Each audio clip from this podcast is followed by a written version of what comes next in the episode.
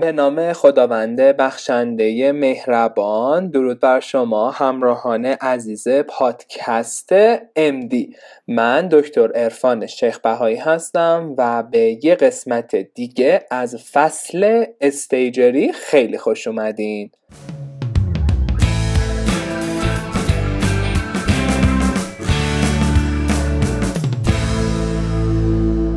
مرسی که تا اینجای مجموعه با من همراه بودین. و هستین و مرسی از همه محبت ها و کامنت های خوبتون.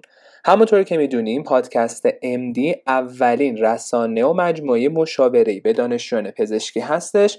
برای همین جهت حمایت می‌تونین پادکست رو به دوستاتون معرفی بکنین یا لینک page اینستاگرامی به آدرس at sign magnificent underline doctors رو دنبال کنین و بفرستین توی گروه ورودیتون. مرسی. خب بریم سراغ روتیشن بعدی استیجری. تا اینجا دوتا درس مهم یعنی داخلی و جراحی رو گفتیم که توش چه خبره و چی کار باید بکنیم. حالا می‌خوایم بریم سراغ یک درس ماژور دیگه و اون اطفاله. کورس اطفال هم مثل داخلی خیلی ماژور محسوب میشه یعنی سه ماهه. چون جراحی دو ماه بود اطفال سه ماهه و تازه حجمش هم از داخلی بیشتره چون اطفال در واقع همه چیز اطفاله.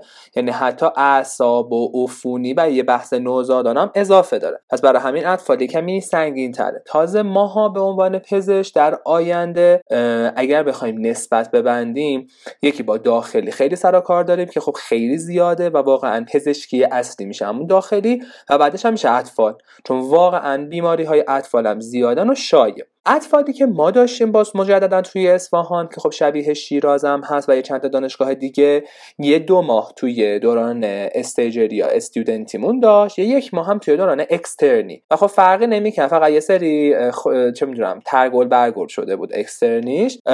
امتحان تئوریشون جدا بود نمراتشون هم جدا بود. حالا نمی‌دونم احتمالا برای شما باید یکسان باشه ولی خب واحداشون با هم جمع می‌شد و این حرفها. در, در نهایت کلا توی دوران کارآموزی در واقع گنجونده شده بود. اکسترنی در واقع هدفش این بود که ما رو بیشتر برای اینترنی آماده بکنه. به خاطر اینکه مباحث اورژانسی مباحثی که کاربردی بودن و توی اکسترنی جا دادن از بچه هایی که مثلا توی دوران استاژریشون درمونگاه نرفته بودن فرستادنشون درمانگاه که خب چیزای general تر ببینن و اون rotation های فوق تخصصی و اون نکات ریزی که در واقع پدر همه رو در میاره رو گذاشته بودن توی student ی. و ما اون رو اونجا رفتیم. مثلا rotation فوق تخصصی hemato ی اطفال یا ریه اطفال یا عفونی اطفال حتی. خب اینا درسته که یه سری بیماری های شایع دارن ولی خب rotation یعنی بیمارستان یعنی بستری. برای همین اونا رو گذاشته بودن توی student و خب rotation های general اورژانس وارد اورژانس یا درمانگاه ها گذاشته شدن تو اکسترنی. و توی اکسترنی ما یکی تقریبا یه شبه کشیک هم داشتیم. شبه کشیک چون تا ساعت دوازده باید بیمارستان می بودیم البته بعضی از دوستان مهر می گرفتن از اینترن یا رزیدنت و زودی جیم می شدن ولی خب ما چند تاشو موندیم در واقع بیمارستان و تو کمک دست اینترن بودیم و مسئولیت و وظیفه داشتیم. آره. تو خود بخشام اکسترنی ما progress note می نوشتیم یعنی توی استیجری وظیفه ما همون شرح حال و معاینه فیزیکی بود و خب در جریان مریض بودن. حالا شما می‌تونستین آزمایش مریضم ببینید کلا این کار هم بکنید ولی توی اکسترنی وظیفه progress note و داشتیم واقعا. یعنی علاوه بر شرح حال و معاینه باید آزمایش رو هم داشتیم تغییر و تحولات مریضا می‌دونستیم و اینکه بدونیم داریم چی کار می‌کنیم. پلن چیه؟ یعنی داریم چه داروهایی بهش میدیم؟ فقط از لحاظ کلیات. یعنی فقط تنها بخش اوردر نویسی و خلاصه پرونده نویسی و این حرفا رو نداشتیم. دیگه براتون بگم اینکه آها ما توی اطفال استرجریمون یه میان ترم هم داشتیم. به اینکه حجمش خیلی زیاد بود مثل جراحی یه دونه میان ترم برامون گذاشتن. چون واقعا درسای اطفال هم زیاد بود و اگر یه جا می‌خواد می‌خواستن امتحان بگیرن خیلی سخت می‌شد. و خب خوبی اصفهانم به این بود که چون تعداد اساتید اطفال زیاد بود و خب تعداد بچه های هر راند و روتیشن هم زیاد بود اومدن و استودنت ها رو. از اکسترن و اینترن جدا کردن خیلی جالب بود. یعنی اومدن گفتن که خب آقا ما بخش رو به دو قسمت تقسیم می‌کنیم. آموزش درمان. و هر ماه هر استادی مسئول این بود که خب آقا من مسئول آموزشم یا من مسئول درمانم. بچه های درمان یعنی اینترنا و اکسترنا با اساتید درمان round می‌کردن و کارشون با اساتید درمان بود. بچه های student کارشون با اساتید آموزش بود. یعنی مثلا من روتیشن گوارش رفتم استاد X مسئول آموزش استودنت ها بود استاد وای مسئول درمان بود و بخشا ایشون می‌دید مریضاشو در صورتی که اونه که استاد اصلا بخشا ویزیت نمی‌کرد و تدریس به استودنت ها بود. خیلی این خوب بود به خاطر اینکه استادی که مسئول درمان راه و روشش فرق داره مسئول استاد آموزش. استاد آموزش بیماری های شایع اپروچ ها کلا در جریان بخش قرار گرفتن بهمون درس می‌داد. استاد درمان چیزای اورژانسی اوردر نویسی استدلال بالینی تشخیص فراغی رد و تایید کردن و این حرفا. حالا اصولا خب این روش آموزش کمی سخت و خیلی پیچیده است و این به در دانشگاه های خوب می‌خوره که خب تعداد استادشون زیاد باشن. فقط گفتم که در جریان باشین که اگر خیلی علاقه به آموزش دارین و دوست دارین که توی سیستم آموزش دانشگاهتون یک تحولی ایجاد بکنه این روش خیلی خوبه. به خاطر اینکه تکلیف اون استاد با استودنت مشخصه. بهش میگه آقا تو باید شرح حال بگیری معاینه بکنی و بعدم از ازمون می‌خواست. یعنی مثلا ما تو بخش عفونی و گوارش که بودیم باید روزانه یک مریض متفاوت رو همیشه شرح حال می‌گرفتیم. یعنی اگر من یه بار شرح حال مثلا مثلا چی بگم؟ اسهال مزمن می‌گرفتم باید دفعه دیگه می‌رفتم سراغ یه چیز دیگه. یکی دیگه دوستام شرح حال اسهال مزمن رو می‌گرفت. یا مثلا برای معاینه هم همینطور. مثلا تو معاینه فیزیکی هم ما هدف نوبت معاینه یکی بود. یا استاد ما رو می‌برد سر مریض به همون معاینه یاد می‌داد. در صورتی که توی اکسترنی اصلا اینطور نبود. توی اکسترنی فقط بحث درمان و نمی‌دونم manage و order ا و این چیزا بود.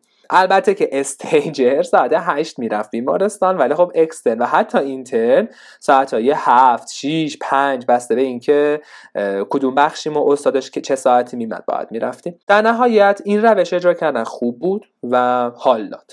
اما بریم سراغ خود بحث روتیشنش. ببینید همون جوری که من توی بحث داخلی گفتم و خیلی تاکید کردم و همون جوری که توی پادکست ها دارم اشاره می‌کنم لطفا لطفا لطفا برای بالین ذهنتون رو دوگانه بکنید. ما با برای یاد گرفتن مطالب بالین باید به دو صورت اپروچ بکنیم. همون جوری که گفتم یک روش جلو رونده یک روش عقب رونده. و مطمئن باشین که این دو روش با هم دیگه می‌تونین کار بکنید اگر وقت بذارین تو خونه. هر تایمی که می‌تونین درس بخونین. یه چهارم سه چهارم خیلی عالی میشه.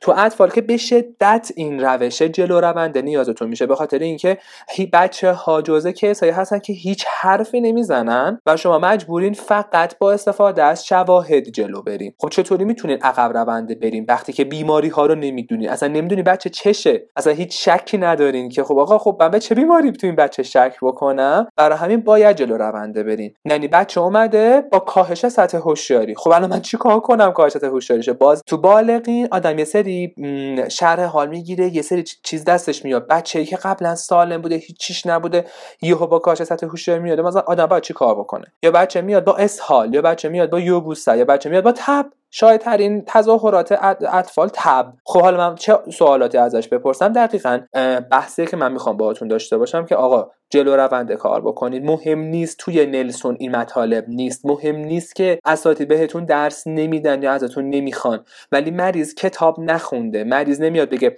سلام دکتر چطوری؟ خوبی؟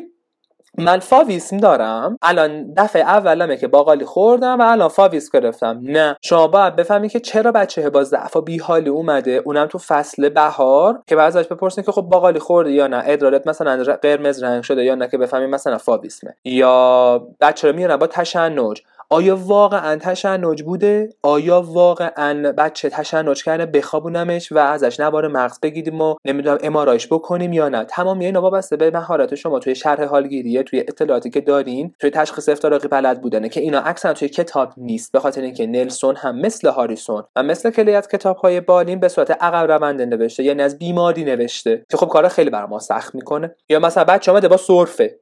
خب حالا من الان چیکار کنم؟ این همه بیماری عفونی ما تو بچه ها داریم. الان کدومشه؟ این خیلی مهمه. و نکته دیگه که هست توی بحث اطفال اینه که به شدت گروه در معرض خطرن به شدت گروه حساسی بیماری های اورژانس و case های اورژانس توش زیاده و واقعا واقعا واقعا سه ماه کارآموزی براش کمه. متاسفانه. به خاطر اینکه کاملا هم نمی‌تونه همه مطالب رو بخونه و بهش مسلط بشه حتی همون شایعا رو. برای همین یه کمی کارتون سخت میشه و فورس ماژور. باید کار بکنیم. برای همین سعی کنید این روتیشن از دست ندین. و این نکته هم یادتون باشه که جوگیر نشین که بخوایم بریم سراغ نلسون. نلسون خوندن فایده ای نداره. شما کتاب خلاصه توی بازار هست. از کتاب های خلاصه استفاده می‌کنید هیچ دلیل و لزومی نداره که بخواید به نلسون مراجعه کنید اوکی؟ اما یه گریزی به خاطرات خودم بزنم براتون. روتیشن که من خودم توی استودنتی رفتم به ترتیبی نابود اول ما رفتیم نوزادان. نوزادان جزء بخشی بود که اجباری همه یه استودنت ها باید می‌رفتن. یعنی ما توی دو ماه که در واقع هر ماه می‌شد دو تا دونه چیز دو تا دونه بخش از این چهار تا کورسی که رفتیم حتما باید نوزادان توش می بود و ما نوزادان رفتیم بیمارستان الزهرا خیلی خوب بود. استاد خیلی خوبی داشتیم و کلی چیز بهمون یاد داد و اتفاقا چشم من نسبت به مطالب بالی بالین و بالینی خوندن عوض کرد. همون بحث جلو رونده را خیلی آشا همین دکتر نوزادانون بهمون یاد داد. بعد ما درمانگاه کودک سالم رفتیم در واقع درمانگاه رفتیم بعد رفتیم نفرو بخش کلیه با مدیر گروه اتفاقا که خیلی هم حال داد. روتشن خیلی پرباری بود ولی سنگینم بود به خاطر اینکه کیسایی که توی بخش بستری میشن برای کلیه هستن case ایی نیستن که تو درمانگاه میمدن. و در نهایت هم رفتیم عفونی. اتفاقا بخش بسیار خوبی بود که رفتیم و خیلی چیز یاد گرفتیم به خاطر اینکه اطفال اصل نوزادانه و عفونی اولش بعدش میشه مثلا حال گوارش. واقعا عفونی بخش خیلی مهمی از اطفال و rotation هایی که توی اون یک ماه اکسترنمون رفتیم یکیش اورژانس تحت حاد بود. افتادیم اورژانس تحت حاد بهش میگن وارد اورژانس حاد نبودیم اورژانس تحت حاد بهش می‌گفتن و یه بار دیگه هم افتادیم درمانگاه جنرال بعد من خیلی کلا دوست داشتم که درمانگاه ها اینا بیفتن به خاطر اینکه آدم مهمه که کلیات رو بدونه. چیزای شایع و مهم بدونه. واقعا به نظر من اصلا اینقدر جزئیات مهم نیست. بعضی از بچه‌ها افتادن بخش اعصاب یا از افتادن بخش خون. واقعا شکنجه کننده است بخش فوق تخصصی. و هر هفته پنج شنبه ما کلاس های تئوری داشتیم. چهار تا کلاس پشت سر هم چهار تا یک ساعت الا یک ساعت رو پدرمون در اومد. واقعا له می شدیم اون روز. توانایی دو تا کلاس رو داشتیم. دیگه دو تا دیگه کلاس ما واقعا نمیفهمیدیم دارن چی میگن. بعضی خب اساتیدم که ماشاءالله خیلی افتضاح تدریس می‌کردن و در نهایت هم اطفال اتفاقی که توش افتاده بود بود که یه سری از مطالبش خود خانه یه سری از مطالبش در واقع self learning بود خودمون می‌رفتیم می‌خونیم و توی امتحانم که ازش سوال داده بودن به طرز نامردی سوالاتش سخت بود. انگار پدر کشتگی مثلا با داشتن که اینقدر سوالش سخت دادن مطالب خودخوانا. و خب نظام خیلی چرت بود این حرکت. حداقل از مطالب خودخوانا اگه میگم یه مطلبی بذارین خودخوان باشه خودخوان باشه ولی اساتید تو rotation های مختلفی مطلب کار کنن مثلا که بچه ها در جریان اون مطلب خودخوان باشه. توی اطفال وضعیت آموزش و کلا بحث روتیشن ها مثل داخل جراحی نیست. باز اطفال برای خودش جزیره جداییه. اتفاقا مطالعه تئوری و علم بیس بالین توی اطفال خیلی مهمه. به اینکه اطفال خوبش بینه که همون چیزی که می‌بینیم واقعا به دردتون می‌خوره. مثل جراحی نیست که واقعا جراح ها روش های متفاوتی داشته باشن یا برای خودشون مریض ببینن. یا مثل داخلی ها که خودشون خود به خود منیج می‌کنن و اصلا کتابی نیست بعضی وقتا. اما اتفاقا اطفال خیلی کتابی به جلو میرن به خاطر اینکه گروهشون گروه درمان از خطرن و حساسن. خیلی مهمه که بدونی اصلا مریضیتون چیه؟ چه تشخیصی روی مریض گذاشتن؟ چون خب میگم که اطفال که حرف نمی‌زنن که آدم بتونه درست شرح حال بگیره که حالا تا دو سه سال اول. مهمه که تشخیص افتراقی های بیماری های اطفال بدونی. به خاطر اینکه خیلی جالبه. چون اگر کتابا رو بخونی مثلا آنمی همولیتیکا اگر توی هاریسون بخونید خیلی از مباحث و مطالبی که نوشته تو آنمی همولیتیک اصلا مال بالغین نیست. مال اطفاله. یا مثلا خیلی از بحث‌های دیگه رو توی بخشات جوری نوشتن تو کتاب هاریسون بالغین که آدم فکر می‌کنه اینا رو تو بالغا می‌بینه. در صورتی که مال اطفاله. برای همین فرصت خیلی خوبیه که باز مجدد مسلط بشین روی تشخیص های افتراقی مخصوص اطفال. مثلا سندروم بارتر و جیتر من مال بچه هاست اصلا تشخیص بارتر و جیتر من با این اختلالات الکترولیتی اسید بازی که میده مال بالغین نیست. مال اطفاله حالا شاید اون بچه گندشه بشه بالغین. ولی خب اولش تو اطفال تشخیص دادن. رو بهش گفتن آقا تو بارتری. تو بارتر. همین. یا مثلا تو مینیمال چنج دیزیز داری. خب مینیمال چنج دیزیز یا مینیمال چنج گلمرونفرایتیس مال اطفاله اصلا تو بالغین دیده نمیشه مینیمال چنج و این خیلی جالبه. شما می‌تونید اینجا روی تشخیص های افتراقیتون خیلی خوب کار بکنید. و نکته بسیار مهم که توی اطفال هست بحث اقدامات حیات بخشه. توی اطفال ما خیلی با این قضیه سر و کار داریم. بچه رو میارن با کاش سطح هوشیاری. بچه وله. بهش میگن floppy baby. بچه شلو وله. بچه تب داره. تشنج داره. بچه سیانوز است.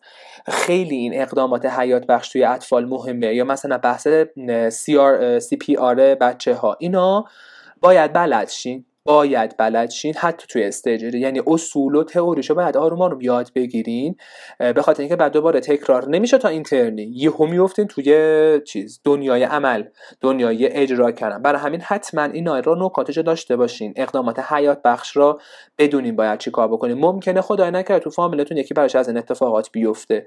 ممکنه یهو به یه جای بر بخورین. به هر حال شانس دیگه. بعدم پزشک هستین مسئولیت دارین. آدم نمی‌تونه از کنارش بی تفاوت رد بشه. حداقل بتونین یه کاری بکنین. لازم نیست. حالا منیجمنت دیکه یا بلدشین تو اطفاله که بخواین حالا دوز انسولین بدین و پتاسیم بدین و سرومان نه. کلیاتش و اینا رو بلد باشین. یعنی درس بخونید در نهایت یعنی درس خونده باشین توی اطفال. توی اطفال اتفاقی که دیگه میفته اینه که خب به هر حال رزیدنت هست اطفال جزء چیزیه که اکثر دانشگاه رزیدنت ها دارن براش. حالا غیر از بحث دانشگاه آزاد که خب رزیدنت نداره. رزیدنت توی دانشگاه هست. از رزیدنتاتون کمک بگیرید. من به شخص توی استودنت خیلی نتونستم با رزیدنت ها ارتباط بگیرم. به خاطر اینکه رزیدنت ها خیلی سرشون شلوغ بود و کار داشتن و خسته بودن و اصلا براشون ماها مهم نبودیم. باز تو داخلی باز تو جراحی یه کمی رزیدنت ها به همون می‌رسیدن به همون یه کمی آموزش می‌دادن. ولی اصلا تو اطفال اینطور نبود. به خاطر اینکه میگم اطفال استاد داشت. چون ماها استاد جداگونه داشتیم خیلی بهمون توجه نمی‌کنن توی اینترنی تو کیشیک ها با رزیدنت ها خیلی در ارتباط بودیم و به همون چیزی یاد دادن توی کیشیک. تو روتیشن خیلی کم بود. ولی به هر حال رزیدنت ها هم به هر حال آدمای تحصیل کرده با درس خونده ای هستن. اگر می‌بینین رزیدنتتون خوش اخلاق آدم خوبیه باهاش ارتباط داشته باشین باش گرم بگیرین و ازش کمک بگیرین. یک جوری خودتون رو به ندونن نمی‌دونم بزنین ازش اطلاعات بگیرین. نه اینکه خودتون رو مثلا اسکل جلوه بدین بگین که حالا به من من هیچی بلد نیستم و نه. خودتون رو مشتاق یادگیری بیشتر و بالینی یاد گرفتن. بکنین که تجربه هاشو بهتون بگه. مهمترین چیز توی بالین تجربه است. شما باید تجربه پیدا بکنین و این تجربه رو از رزیدنت خیلی خوب می‌تونین در بگیرین ازش. و دیگه چی؟ اینه که خوبی اطفال اینه که بیماری ها مباحث شای خیلی توش هست و واقعا همونایی که توی بیمارستان بستری میشن توی کتاب خوندین و توی کتاب هم گفته مهم و اساتیدم درس دادن. یعنی هرچی که بهتون درس میدن و میگم مهم واقعا می‌بینین مریضشو. بیماری های نادر و ناشایش واقعا کمه و دیده نمیشه اصلا. اونا را خودشون بهتون درس نمیدن. ولی ماشاءالله اینقدر مطالب شای زیاد داره که همونو کلا چیزه یه جزوه یه 300 400 صفحه ای در میاد یا میشه یه نلسون هزار صفحه ای اما بریم سراغ مباحث مهم اطفال که می‌خوام بهتون بگم همونجوری که توی داخلی و جراحی بهتون گفتم که قرار شد سعی کنین اونجا یاد بگیرین. اینجا هم همینطوره. سعی کنین توی روتیشن دو سه ماهه اطفالتون به هر طریقی که هست این مطالب رو یاد بگیرین و بخونین و حداقل از روی کتابای خلاصتون خونده باشین. اگر نمی‌خواهید UpToDate یا Medscape یا اون کتاب 5 minute که گفتم اون 5 minute بیشتر برای داخلیه یه کتاب دیگه هست برای اطفال که حالا بهتون میگم رو بخونید. باشه نخونید. ولی کتاب خلاصتون رو برای این مباحث مهم بخونید. اوکی؟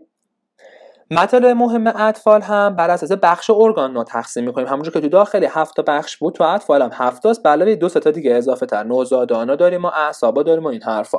و همونجور که باز توی داخلی گفتم ما توی اطفال هم یک سری ساین و سیمتوم داریم. مریض با علائم و نشانه ها میاد. تب یک تب یک ساین.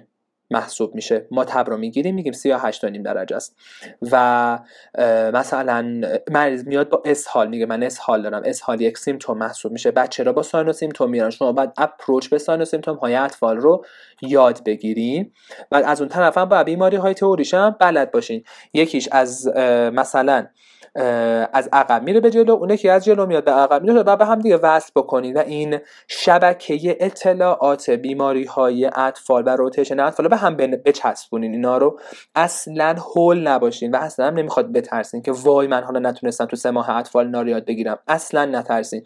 چون تو این ترم دوباره باید همینا رو یاد بگیرین. ولی باید هوشیار باشین که آقا چیا رو بلدم چیا رو بلد نیستم. چیا رو خلاصه خوندم و خلاصه هاشو خوب بلدم چیا رو بلد نیستم. order چیا رو بلدم order چیا رو بلد نیستم. اوکی؟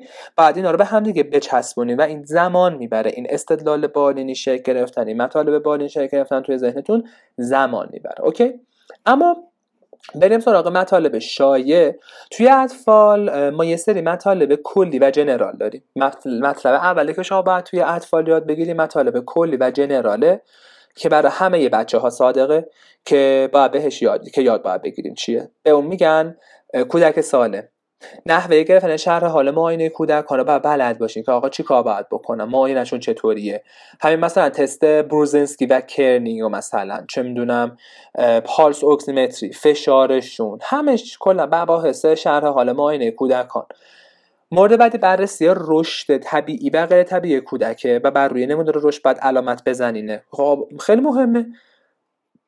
شما به عنوان یک پزشک باید بلد باشین که چطوری میآید رشد یک کودک رو ارزیابی بکنید. دیگه بررسی تکامله. تکامل با رشد فرق داره ها. رشد یه دونه نمودار داره. تکامل پرسش نامه AS6 نمی‌دونم AS چی بود یه چیزی بود. شبیه به اینا داره. تکامل داره که خب آقا بچه کی خندید؟ کی مثلا سرش این طرف اون طرف کرد؟ کی گردن گرفت؟ کی از کی راه رفت؟ ایناست.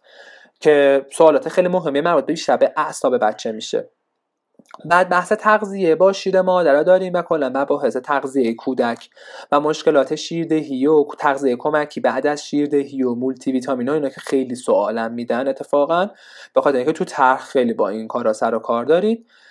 و از مباحث جنرال دیگه بحث اختلالات همین رشده اختلالات رشد. که خب آقا مثلا نمودار رشد بچه مثلا اینطوری شده چی کار بکنم؟ یا FTT تشخیص FTT چیه اصلا؟ FTT اصلا یعنی چی؟ معیارش چیه؟ و بعد برای مریض FTT بعد چی کار بکنم؟ چه تشخیص افتراقی هایی داره؟ و برای هر تشخیص باید چی کار بکنم؟ چه سوال بپرسم؟ چه معاینه بکنم؟ چه آزمایشی بدم؟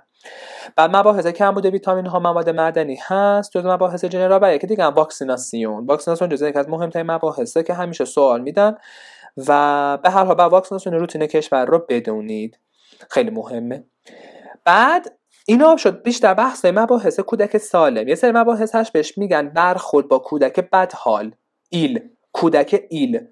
ما یک سری تعریف داریم یه سری معیار داریم که آقا کودک ایل چیه؟ کودک بدحال یعنی کی چه کودکی میگن بدحال؟ چه کودکی اومد تو اورژانس ببینم بدحاله یا نه؟ خیلی مهمه. که ما برامون حالا تو نوزادان بهتون میگم یه سری معیار داریم ولی برای سایر کودک ها برای هر بیماری جداست. برای هر سن معیاراش جداست. بیشترش هم بحث برمیگره به اینکه کاهش سطح هوشیاری به فشار ضربان قلب perfusion. خیلی تو بچه ها مهمه ما شاید تو بالغین perfusion capillary refill time رو چک نکنی ولی تو بچه ها خیلی perfusion مهمه. یا turgor پوستی خیلی مهمه. بعد باید ببینیم که خب حالا علت این که این بد حال شده چیه؟ چه علت های ممکنه داشته باشه؟ یا مثلا کودک بیقرار رو میارن باز بد حالم هست اون چطوریه که هی نق می‌زنه گریه هاش ساکت نمیشه؟ کودک کاهش سطح هوشیاری چطور؟ که اینا دستورالعمل داره کشور بهش میگن دستورالعمل مانا. مانا یه عمله برخورد با کودک بد حاله که بسیار مهمه و خیلی هم خوب نوشته شده. کلیاتو نوشته خلاصه نوشته خیلی هم شبیه به همه و کارهایی که باید بکنین. یکسانه A, B, C, Airway, Breathing, Circulation. خیلی مهمه تو کودکان. عمل مانا در واقع با بلد باشین تو اورژانس که می‌خواین بچه ها رو ببینین و اینا یا روتیشن اورژانس و کلا تو اینترنت تو اورژانس هستین خیلی مهمه مانا. لازمه دقیق حفظ باشین و لازم نیست چی میگن؟ خیلی بهش توجه بکنیم فقط اینکه آقا بدونیم مانا چیه کلیات مانا چیه؟ تو مانا چی؟ آره نوشتن. کودک بعد حال چیه؟ برخورده با کودک بعد حال چیه؟ بعد چی کار بکنم؟ مهمه. اینکه سرم تراپی و مایع درمانی اطفال به چه صورتیه؟ چون تو اورژانس خیلی باهای سر و کار داریم اینا رو باید حتما یاد بگیریم. و از موارد دیگه ای که توی کلیات هست بحث مباحث aspiration جسم خارجی یا بلع جسم خارجیه. که خب مثلا من خودم توی اینترنی یه بار یه case تخمه دیدم بستری کردیم یه بار case کیک دیدیم. بچه تولدش بود بیچاره. کیک داشته می‌خورد و میدویده و میخندیده و هر حال دویدن بوده. یا آسپیره کرده کیک رو و بعدا واقعا کیک رفته بود تو نایش بحث غرق شدن و برق گرفتگیه که خب حالا ما تو اصفهان که بودیم خیلی برامون اینا رو با جزئیات نگفتن بیشتر کلیات ABC شو گفتن این حرفا. ولی خب به هر حال بلد باشین دیگه. و در نهایت هم case های مسمومیت که بیشتر مسمومیت با متادون و هیدروکربن را میارن. هیدروکربن مثلا ما یه بچه داشتیم که تینر خورده بود. مامان نقاشی می‌کرد و تینر مامان را خورده بود. یا case متادون که به شدت شایعه به خاطر اینکه شربت متادون شیرینه و رنگش هم روشنه و توی یه سری شیشه های خاص می‌ذارن جلب توجه می‌کنه برای بچه ها و به شدت مسمومیت با متادون برای ما مثلا آوردم و دیگه چی؟ مسمومیت با یعنی مسمومیت که نه. بلعه وایتکس و سفید کننده و اینا که می‌زنه مری و نای همه اینا رو داغون می‌کنه. خیلی ما case اشو توی امام حسین داشتیم که واقعا چیز خیلی ناگواره. این از این. خب این از بحث general اطفال که باید یاد بگیرین کلیتش چیز خیلی خاصی هم نیست. همش مباحث کوچولو کوچولوه. همین مثلا aspiration جسم خارجی. خب آقا شرح حال choking چیه؟ سرفه ناگهانی توی بچه. میگه آقا یهو سرفه کرد. دیدم یه کاری داشت می‌کرد. اینا میشه خب میشه aspiration. خب حالا چی چی خورده؟ داشت رو زمین راه می‌رفت چیزی خورد. خب یا تخمه بوده بادوم زمینی بوده بادومی بوده چیزی بوده. یا مثلا همین case من تولدش بوده کیک خورده. یا همین متادون اینا رو مامان می‌فهمن یا همین وایتکس رو مامان می‌فهمه تا میاد برسه به خودش می‌بینه بچه کجاست می‌بینه وایتکس خورده. خب سریع میاردش بیمارستان دیگه. دیگه مشخص تشخیصاشون. کلا کارهای بعدیش مهمه. اما بریم سراغ بحث های مختلف اطفال. بخش اولی که می‌خوام بهتون بگم نوزادانه. ما نوزادانمون خب یه استاد خیلی خوب بود بودیم گفتم بهتون. و یکی از مباحث مهم توی نوزادان این استادمون این شکلی به ما می‌گفت. می‌گفت آقا تو نوزادان سه تا چیز شما باید بلد باشین. سه تا چیز رو باید بهش مسلط شین.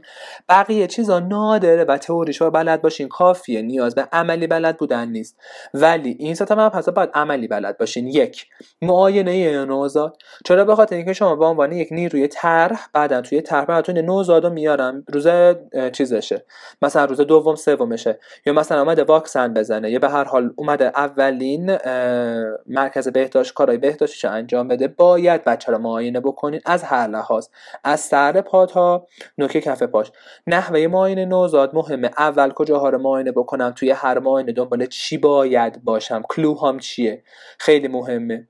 مبحث دوم زردیه. به شدت case زردی براتون میارم. باید تشخیص بدین که کدوم زردی رو ارجاع بدین کدوم زردی رو ارجاع ندین. چه زردی رو از نمودار آقای مایزلز و بوتانی باید استفاده بکنین کدوم رو نمی‌تونید استفاده کنین کدوم بچه high risk کدوم low risk؟ از چند به بالا رو باید ارجاع بدین برای مثلا فوتوتراپی از چند زیر چند نگران نکنیم مادر رو. و چه اقدامات درمانی باید برای زردی انجام بدین و در نهایت هم sepsis نوزادی. یا نوزاد بدحال. کلا نوزاد بدحال چیه؟ تشخیص افتراقی نوزاد بدحال چیه؟ sepsis نوزادی چیه؟ علت های sepsis نوزادی چیه؟ و این حرفا.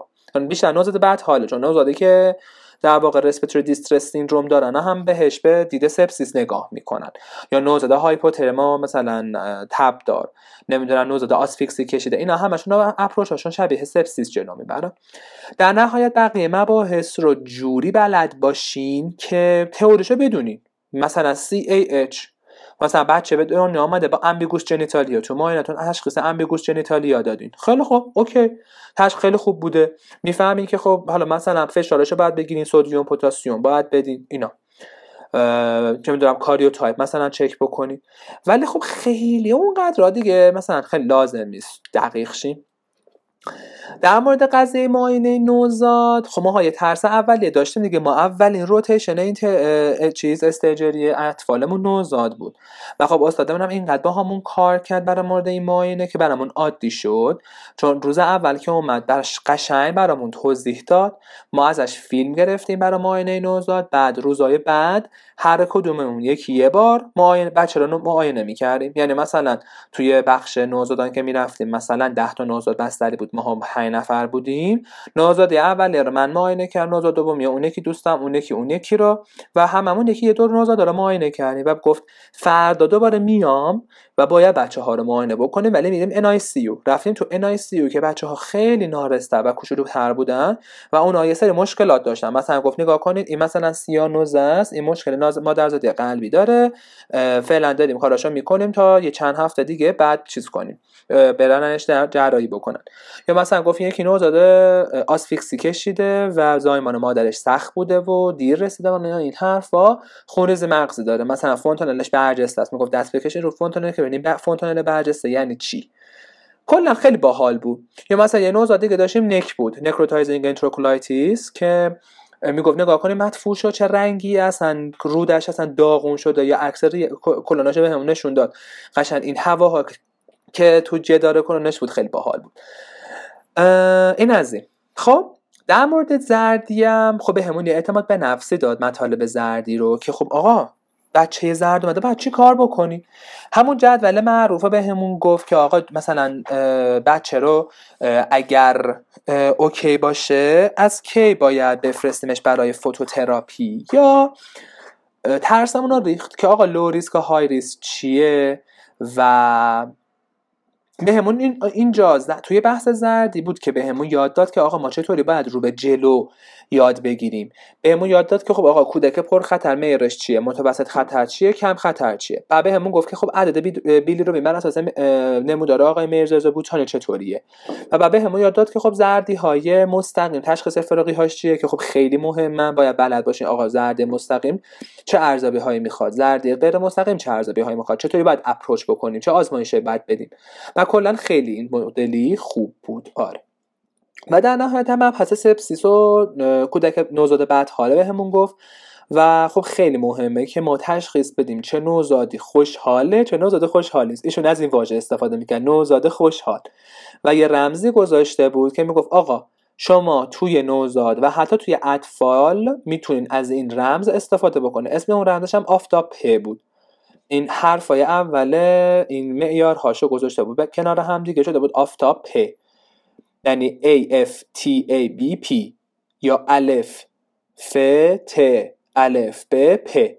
آفتاب پ A الف اول A انگلیسی اول میشه اکتیویتی. فعالیت نوزاد چطوری؟ خب نوزاده که خوشحاله دست و پا می‌زنه دیگه. کلی هگیا گریه می‌کنه دست و پا می‌زنه قاقا می‌کنه اینا. بحث بعدی feeding. خوردن. بچه غذا می‌خوره یا نه؟ استفراغ داره یا نه؟ حالا regurgitation ش مهم نیست ولی غذا خوردنش feeding ش چطوره؟ بعد T. ت. tonicity tone بچه چطوریه؟ شما وقتی یه نوزاد دیدین چطوریه؟ دست و پاش خمه flex ه. در صورتی که بچه که حالش خوب نیست tone ش extended وله. یعنی hypotone ه یا دستش extend میشه. خب این خیلی بده. مورد بعدی میشه الف دوباره. آفتاب آ. آ بعدی میشه alertness هوشیاریش. بعد نوزاده چشاشو وا می‌کنه یا نه؟ اصلا هوشیار هست یا نه؟ یا مثلا دائم خوابه؟ البته درسته که نوزاده اولش خوابن ولی خب می‌فهمه مادر هوشیاری بچه چطوریه. مثلا وقتی شیرم نمی‌خوره خب هوشیاریش هم خیلی کمتر. بهمون میشه breathing که نفس های بچه چطوریه؟ تاکیپنه نورمال پنن یا برادیپنه هست یا آپنه حتی و پ میشه peripheral perfusion. گفتم توی اطفال capillary filling time برامون خیلی مهمه. perfusion مون خیلی مهمه. و حتی مثلا دستمون هم می‌تونیم بزنیم رو پوست بچه رو برداریم. perfusion ش مشخص میشه. یا بزنیم رو ناخونش برداریم. perfusion ش مشخص میشه. و بعدا دیگه در نهایت approach به نوزاده بدحال که خب باید چی کار بکنیم و علل بدحالی چیا می‌تونه باشه و همون بحث درمان آنتیبیوتیکی توی sepsis بچه ها همون ampi-gent ها و مننژیت ها نمی‌دونم blood culture و urine culture و این حرفا قند چک کنه آزمایش های کامل باید بدیم در نهایت چیزایی که توی نوزادان مهمه خب حالا طبق چیز؟ طبق خود curriculum. همونجور که من بهتون گفتم گفتم طبق curriculum دارم بهتون این مباحث رو میگم و باید بدونین. ادامه مباحث طبق curriculum تو نوزادان اینا باید بلد باشین. یکیش استرس تنفسی و آپنه و سیانوزه. که خب بیشتر تو, تو نوزادان نارس مطرحه که خب جزء همون بی آفتاب محسوب میشه. distress تنفسی و آپنه و سیانوز بحث تشنج hypoglycemia نوزادان هست. تشنج و hypoglycemia نوزاد. دیگه تغذیه مایع درمانی نوزاد. که خب اگه نوزاد مثلا ترم باشه مشکلی از این قضیه نداره. ولی اگر نوزادمون hypotherm های چیز باشه میگم hypotherm. اگر نوزادمون چیز باشه preterm باشه خب شانس necrotizing enterocolitis زیاد میشه اینکه چطوری باید تغذیه ایناش انجام بشه دیگه خیلی فوق تخصصیه ولی کلیاتش بلد باشین خوبه. دیگه براتون بگم همین خیلی چیزه همین کافیتونه تو نوزادان واقعا همین رو بلد باشین همین بحث سپسیس نوزادی و زردی و معاینه رو بلد باشین خیلی کاراتون جلو میفته اما بریم سراغ بحث بعدی. بحث بعدی افونیه یعنی وای که چقدر این افونی مبحث داره. یعنی می‌تونم بگم مهمترین فصل اطفال همه افونیشه حالا تو بحث افونی هم میگم ما دوباره یه سری بحثای چیز داریم علامت محور داریم یه سری بحثای بیماری محور. توی بحث عفونی تب باید بلد باشین. آقا کودک تب دار. کودک اومده با تب. چه تشخیص افتراقی هایی بر اساس این سن مثلا براش مطرحه؟ و بعد دنبال شواهد میگردین. رش هم داره یا نه؟ که بگین تبا رش. یا مثلا گوش درد. چه می‌دونم سرفه داره مثلا به این دنبال عفونت های تنفسی. یا مثلا کاهش سطح هوشیاری و سردرد و بیقراری یا نوکال روجیدیتی و کنینگ و بروزینسکی که برین سمت مننژیت. کلا بعد دنبال شواهد بگردین دیگه که خب حالا تبش به چه علتیه؟ سرماخوردگی ساده است که خیلی بچه ها رو خب مثلا میارن تو فصلای پاییز و زمستون که خب تب داره ولی خوشحاله هیچ مشکلی هم نداره. که ما به این حالت میگیم FWLS Fever without localizing sign یکی از مهمترین مباحث عفونی اطفاله که فقط بچه را میارن با تب. شما هرچی معاینه می‌کنین شرح حال می‌گیرین رو بدنش چیز می‌کنین هر کاری می‌کنین به هیچی نمی‌رسین. نه اوتیت داره نه استینوزیت داره نه مننژیت داره نه نومونیه نه یوتی آیه نه استومیلیته.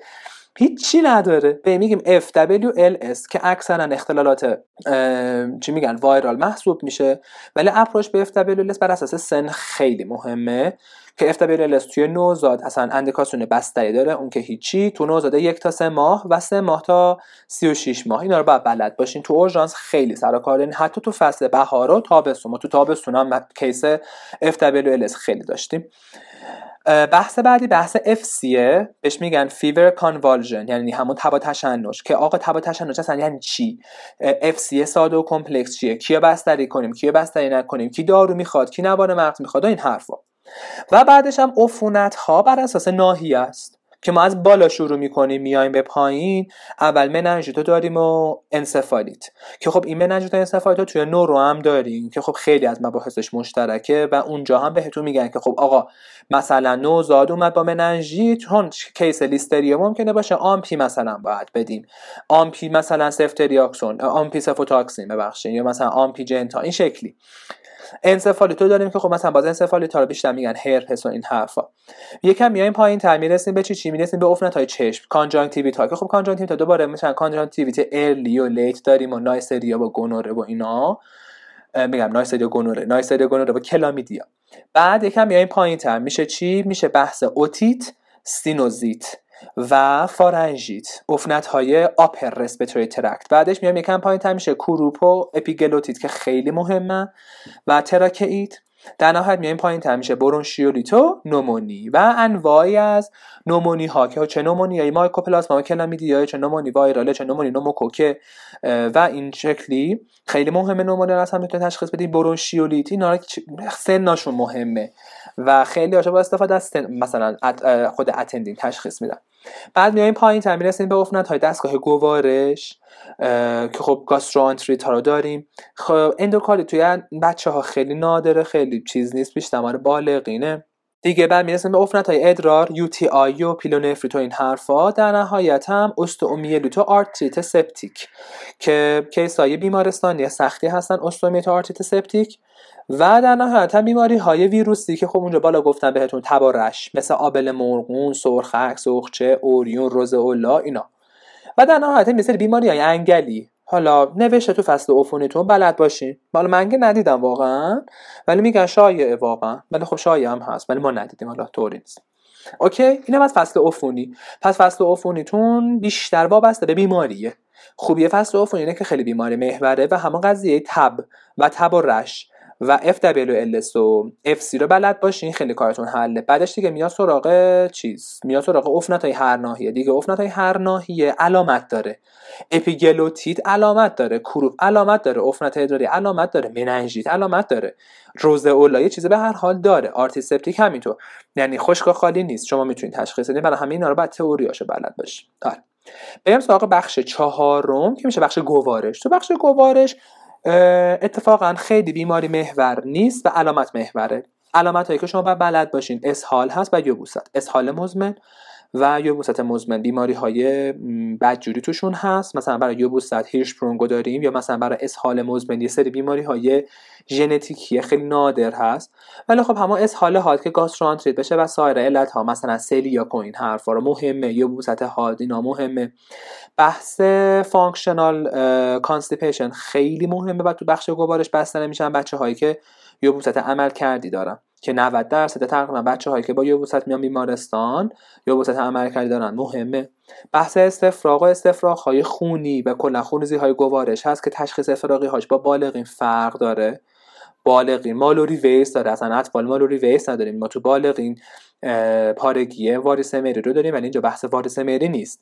بحث دیگه هست. مثلا از خونریزی هایی که توی لوبر هست مثلا دیورتیکول مکله آلرژی های غذایی می‌تونن خونریزی بدن. یا مثلا اگه بچه نوزاد باشه می‌تونه خونه سینه مادر رو خورده باشه. این حرفا. دیگه چی؟ دل درد و کلا ابدومینال پین و اینا هست توی بچه ها و هپاتومگالی بزرگی کبد که خب خیلی اپروچش خطرش خیلی خفنی نیست و در نهایت زردی. زردی و هپاتیت ها به شدت مهمه زردی توی اطفال. حالا نوزادانش که خب زردیشون فرق داره بیشتر بحث اطفاله و بحث هپاتیت ها مثلا ویلسون هست هماکروماتوز نمی‌دونم هپاتیت آ خیلی مهمه بدونین و این حرفا. آره اینم از بخش گوارش. بخش گوارش بیماریاش خیلی زیادن. مثلا چه می‌دونم مریضا میارن با چیز بلع وایتکس و این حرفا. اون دیگه کاری به شما نداره. اورژانسش مهمه که اول کار چی کار می‌کنیم برای این بچه؟ بعدش دیگه ما شما ربطی نداره دیگه. آره بعد برای آندوسکوپی بشه دیگه شما اعزام می‌کنی یا هر وقت ان رزیدنت اطفال شدی بخونی. چیز بقیه یعنی تئوری خیلی approach ش لازم نیست بلد باشی. فصل بعدی میشه فصل اعصاب که خب از اعصاب مبحث اول اون مبحث تشنجه که خودش خیلی زیاد و مفصله و به کلی بیماری می‌رسه. تشنج. و دارو اوه دارو تشنج.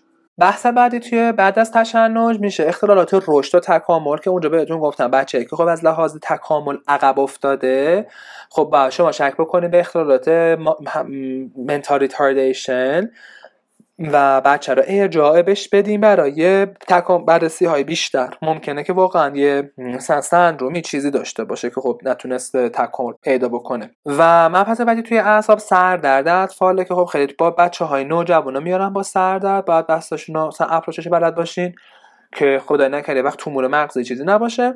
و فلج شل. فلج شل حاد توی کودک. یعنی کودک شل و ول در کل.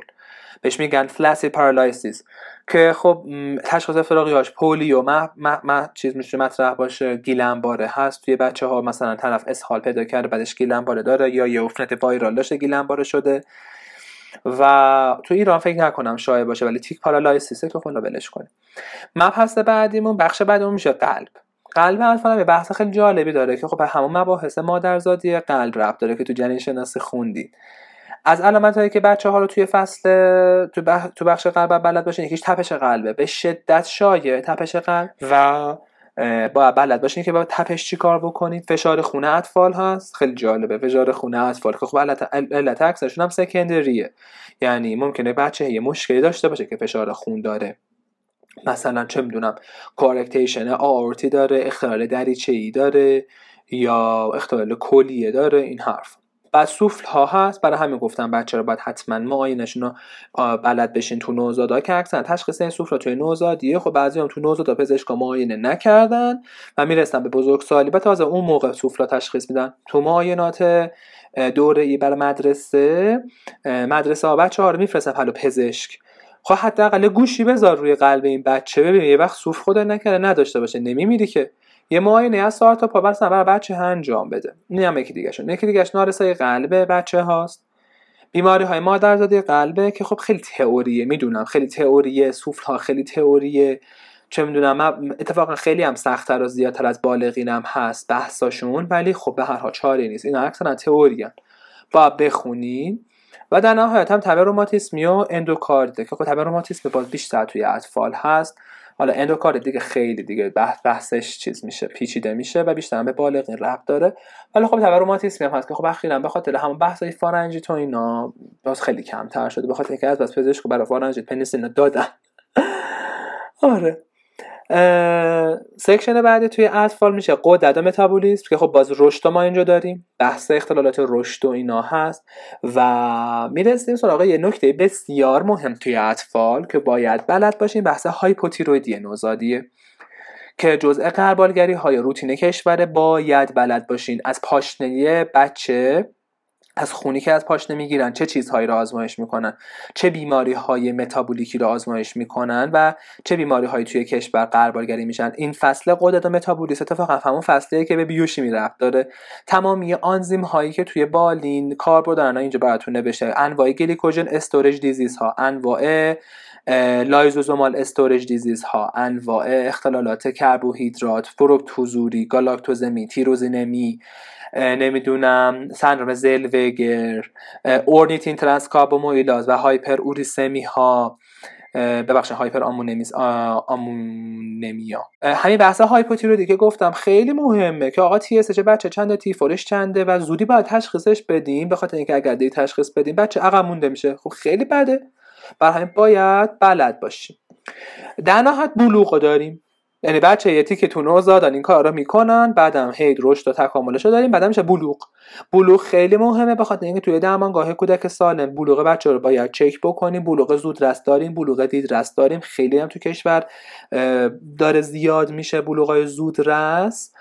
و باید بلد باشی نشانه های بلوغ و اقدامات بلوغ و حتی بلوغ دیر رست. و بعضی هم حسن دیر رستن. خب آقا واقعا مشکل داره بچه مثلا خانوادگی دیر رستن مثلا.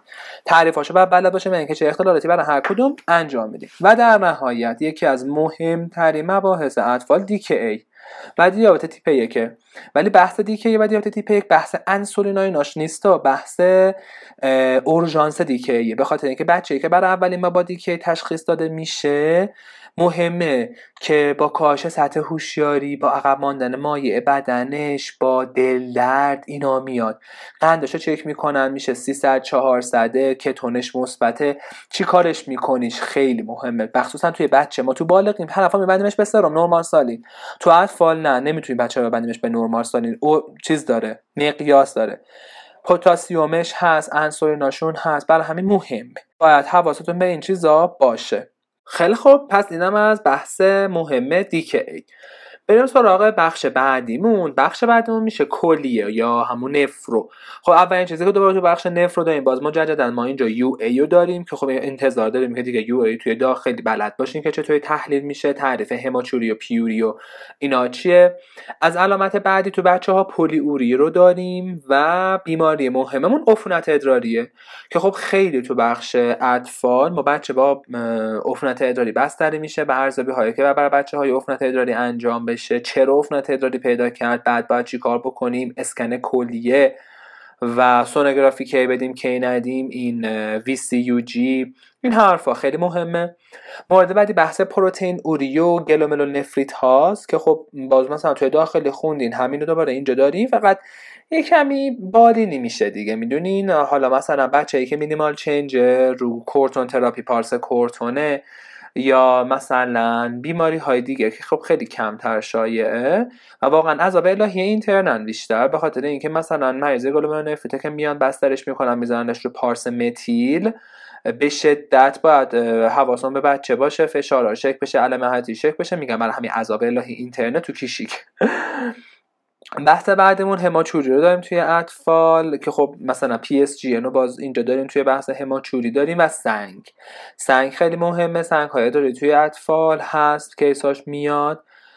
نارسایی کلیه و اولیگوری رو داریم که خب علت هاشون مشخصه. مثلا PUV یا UPJO یا همون نفریت طول کشیده. این از علت های نارسایی کلیه اطفالن که مثلا ممکنه که کلیه اصلا بچه اصلا اول مجبور شه به روی دیالیز یا به هر حال. اینا دیگه case case های خیلی بیمارستانی هم می‌دونی؟ باید از لحاظ تئوری بلد باشین. شما همون بحث UTI بلد باشین. پیوری عفونت ادراری که عفونت ادراری بچه رو بعد بستری بکنین. چه داروهایی باید بدیم. این حرف و مهمه. و در شب ادراری رو داریم که شب ادراری مربوط به اورولوژی هم میشه. enuresis ولی خب مربوط به اطفال هم هست. و در نهایت هم اختلالات آب و الکترولیت اسید بازه می‌دونم تو داخل خوندین. مجددا توی اطفال اختلالات آب و الکترولیت اسید بازه بهتون تدریس می‌کنن. ولی این بار بیشتر با توجه به بحثای اطفال. مثلا سندروم بارتر خب اصلا تو بالغین نیست مال اطفاله گفتم. یا خیلی از مباحث هست که مال اطفاله. خب مثلا بچه اومده با حال استفراغه خب مثلا من اختلال اسید باز داره یا مثلا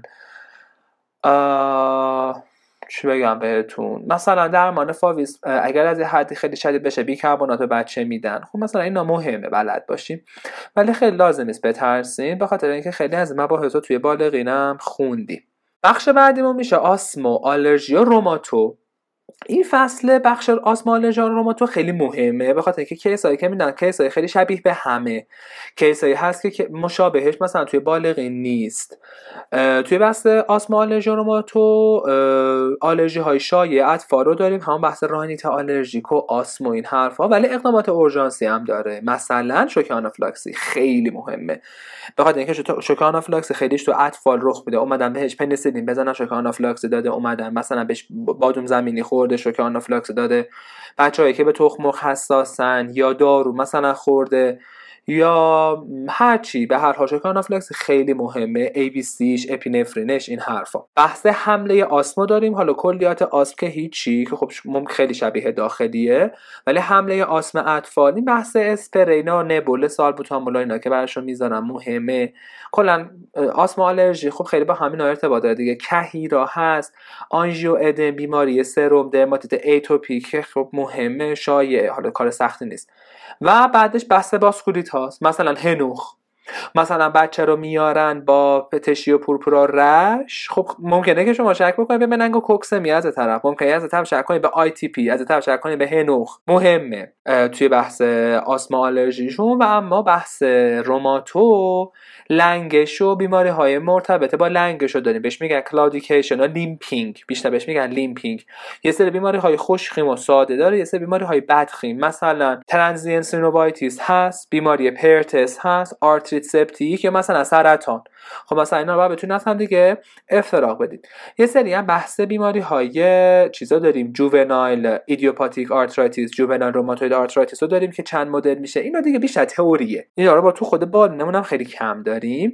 میگم بحث آسما آلرژی و روماتو. بیشتر میگم اورژانسش همون شوک آنافلاکسی خیلی مهمه بلد باشین و حالا بچه یه چیزی خورده یه واکنش آلرژی که داره باید باش چیکار کرد و اینا.